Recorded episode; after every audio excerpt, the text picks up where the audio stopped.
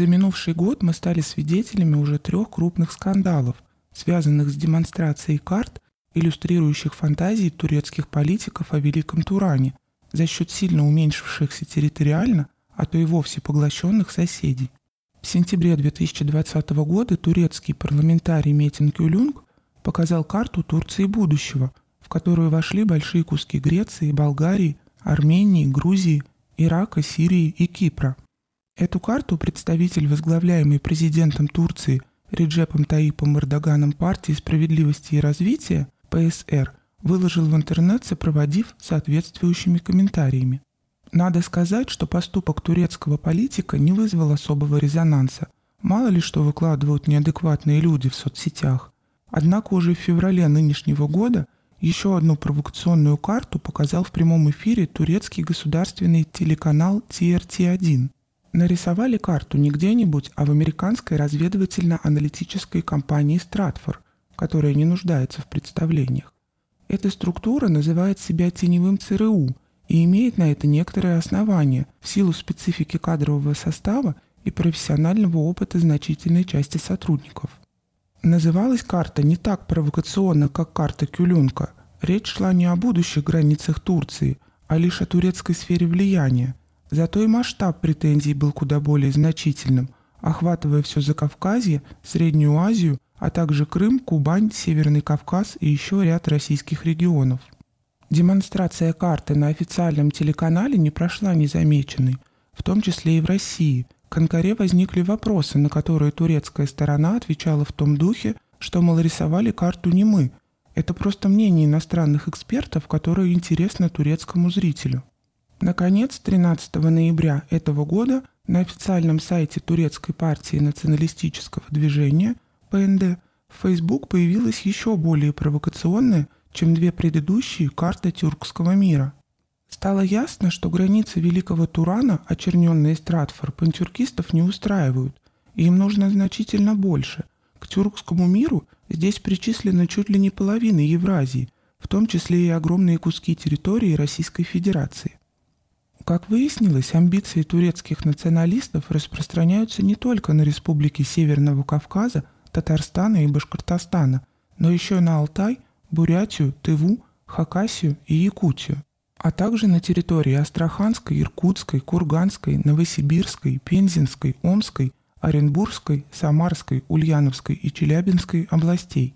Не был обойден вниманием Пекин и Тегеран. В тюркский мир зачислили китайский Синьцзянь-Уйгурский автономный район, а в Иране северо-западные районы, которые составляют области, населенные этническими азербайджанцами – Лидер ПНД Девлет Бахчели является сегодня коалиционным партнером президента Эрдогана. Его партия вместе с ПСР образует предвыборный блок, который контролирует сегодня парламентское большинство.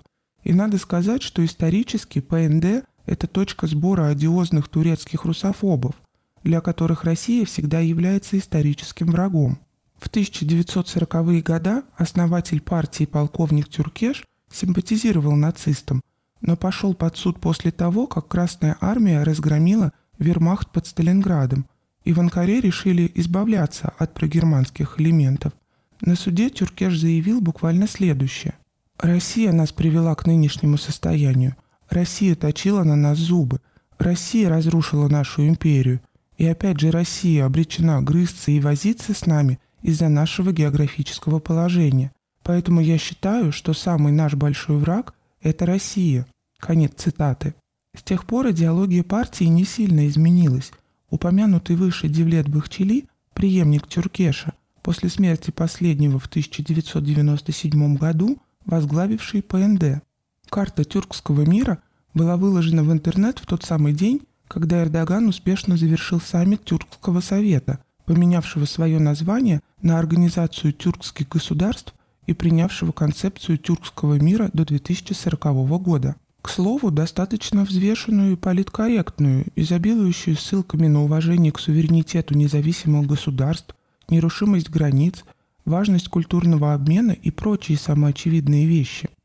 Вот только в самой Турции итоги саммита стали трактовать так, как будто бы на нем был запущен процесс создания пантюркистского сверхгосударства. И пресловутая карта тюркского мира где в желтые и оранжевые цвета были закрашены огромные территории стран, не входящих ни в какие тюркские содружества, дала пищу для очень тревожных размышлений. Наконец, ситуация приобрела совсем уж зловещий характер после того, как рядом с этой картой, подаренной ему вожаком националистов, сфотографировался лично Эрдоган. Это подняло историю сферы маргинальных провокаций на уровень межгосударственных отношений, поскольку присутствие президента страны рядом с таким вот картографическим шедевром – это очень серьезно. Успокоительное заявление о том, что Эрдоган, мол, сделал подобный жест лишь для внутреннего применения с целью привязать к себе электорат радикальных националистов, не должны вводить в заблуждение. Напомню, что одновременно с саммитом тюркских государств резко обострилась обстановка на границе Армении и Азербайджана, которую удалось купировать лишь благодаря вмешательству России. Внешнеполитический посыл Демарша, который предпринял Эрдоган, очевиден, и турецкий лидер, видимо, хорошо отдает себе в этом отчет. Сегодня много спорят о том, какова роль Турции в современном мире, в какую сторону движется Анкара, стремится ли она стать одним из центров многополярного мира или, напротив, не мыслит себя вне НАТО, вне западного лагеря, где желают лишь набрать дополнительные очки и повысить свой статус, стать игроком высшей лиги, вроде Великобритании и Франции. Карта тюркского мира в руках Эрдогана – во многом содержит ответы на эти вопросы. По сути дела, это еще одна заявка на геополитический статус в большой игре на стороне Запада против России и Китая. И это не сулит ничего хорошего ни нам, ни Пекину, ни самой Турции.